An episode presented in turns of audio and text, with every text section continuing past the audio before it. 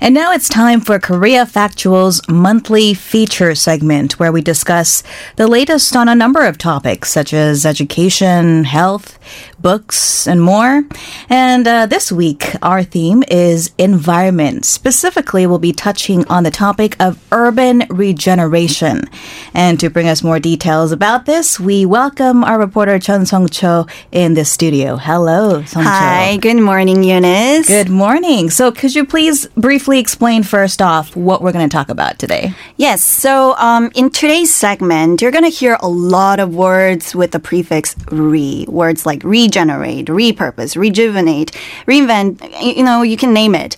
Well, it's like ESL English 101 class. Meaning of the prefix re is again and again, back or backward, right? Um, and that's exactly the main purpose of the two environmental governmental projects that were carried out by the Seoul Metropolitan Government that I'm going to talk about today. Um, they or to make use of the already existing infrastructure and spaces as much as possible so that hopefully we can save resources, money, and time and not waste them um, and possibly to use them on other things that are in need of greater urgency. Um, so, first event that I'm going to talk about is an annual event called the Seoul Garden Show. And there's something really special and different about the one this year. So, we're going to be talking about that in just a second. And the second event is re and upcycling shops that are newly opened at two locations in the city. All right, great. Sounds uh, interesting. We'll get right into it then. So, fall is in full swing as we speak, and the Seoul Garden Show sounds uh, very interesting. It's held every year in early October, and the city sets up numerous gardens in a park with various programs and activities that uh, people, couples, families can uh, get involved in uh, as they really enjoy the gorgeous autumn weather we have here in Korea, right? a perfect time. picnic like environment. But you had said that uh, this year is a little bit different than the shows in the past. Right. So all the things that you've just said is what happened for the last four years since 2015. It was held at a park, either Yeouido Park or World Cup Park. Um, they're known for packing lavish flower tunnels and other landscape decor on wide lawns at a park. But this year, the city wanted to do something different and use the show as a medium for urban rejuvenation. So the gardens are not clustered in one area like a park, but rather scattered around the city. Um, So the idea was to bring gardens into people's neighborhoods instead of revamping existing parks because they're already full of greenery anyways. And one of the good things is people don't have to travel to all uh, in one place all at the same time, which makes the experience more convenient and pleasant. Yeah, absolutely. I'd agree with that because uh, I think in, in Seoul, especially when they have these special events, crowds tend to move Yes. together. Right. So sometimes it can be impossible to find parking even. Right, exactly. to get to uh, these places. So they've uh, decided to scatter it. Uh, But exactly where are these gardens? They're they're not in a single location.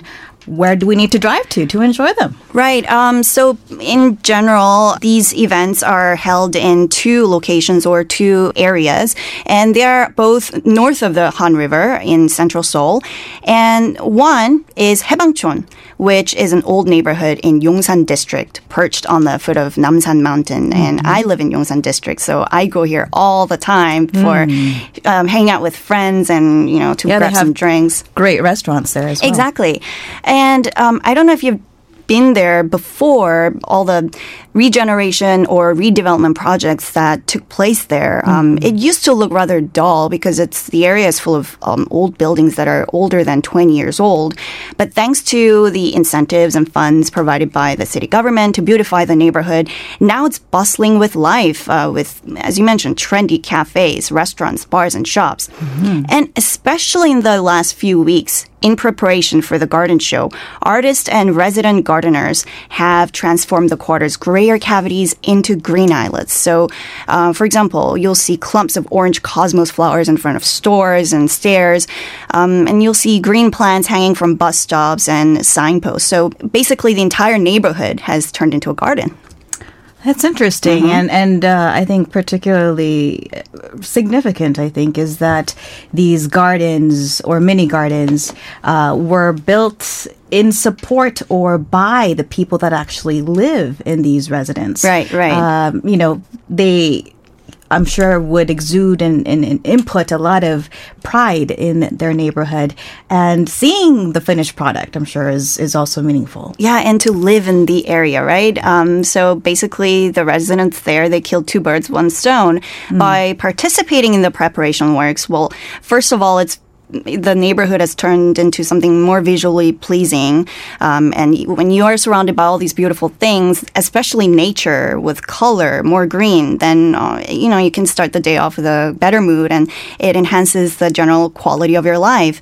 And maybe real estate goes up if the area becomes uh, popular, more popular. And um, yes, so it received help from not only the people in the community, but also like market merchants and owners of shops and restaurants who own places there who work there, as well as university students who major in landscaping. Mm. Well, a total of 500 people. Great. And everyone had something to bring to the table and expertise and, and passion as well, mm-hmm. I'm sure. So that was the uh, area of Haebangchon in Yongsan-gu district. So what was the second venue? Closer to Seoul Station, I hear? Yes. Um, so it's called Garden Road. Um, gardening fairs and concerts will take place along the 3.5 kilometer long Garden Road that will be set up along Seoullo 7017 and connecting plazas like Manridong Square and Baekbum Square. And um, as you all know, Seoullo 7017 is an old highway overpass near the busy Seoul Station that's turned into a pedestrian walkway and park.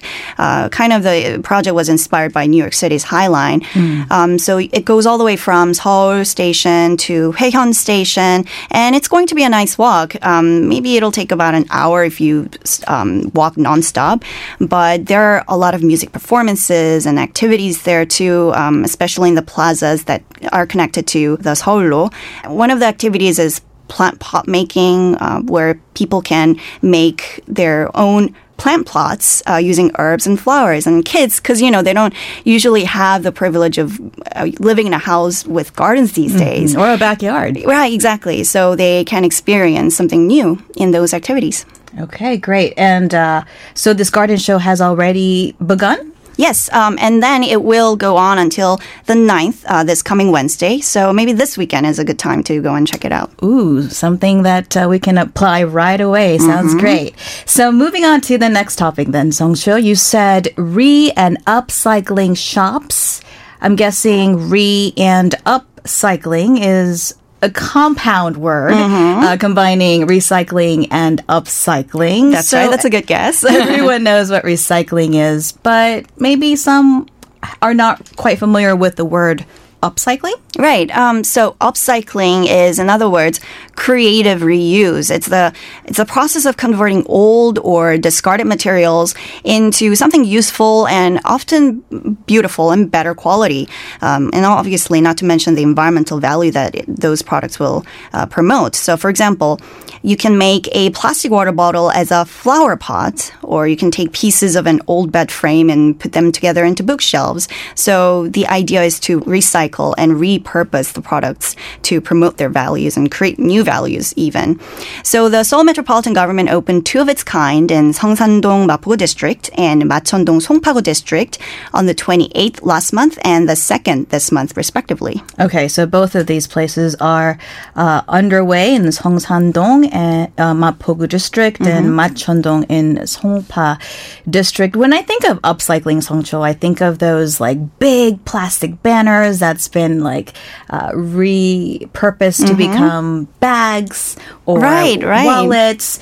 Um, so to be able to do this for yourself, mm-hmm. I guess, to bring uh, items that you're not using perhaps at home uh, to uh, into something that maybe you can use sounds interesting. Right, that's the idea. Could you tell us exactly what activities are offered at these shops? Well, um, so there are classes where people can learn more in depth about how recycling and upcycling work, um, how waste or donated goods are reclassified and processed to be um, to be reborn as new products.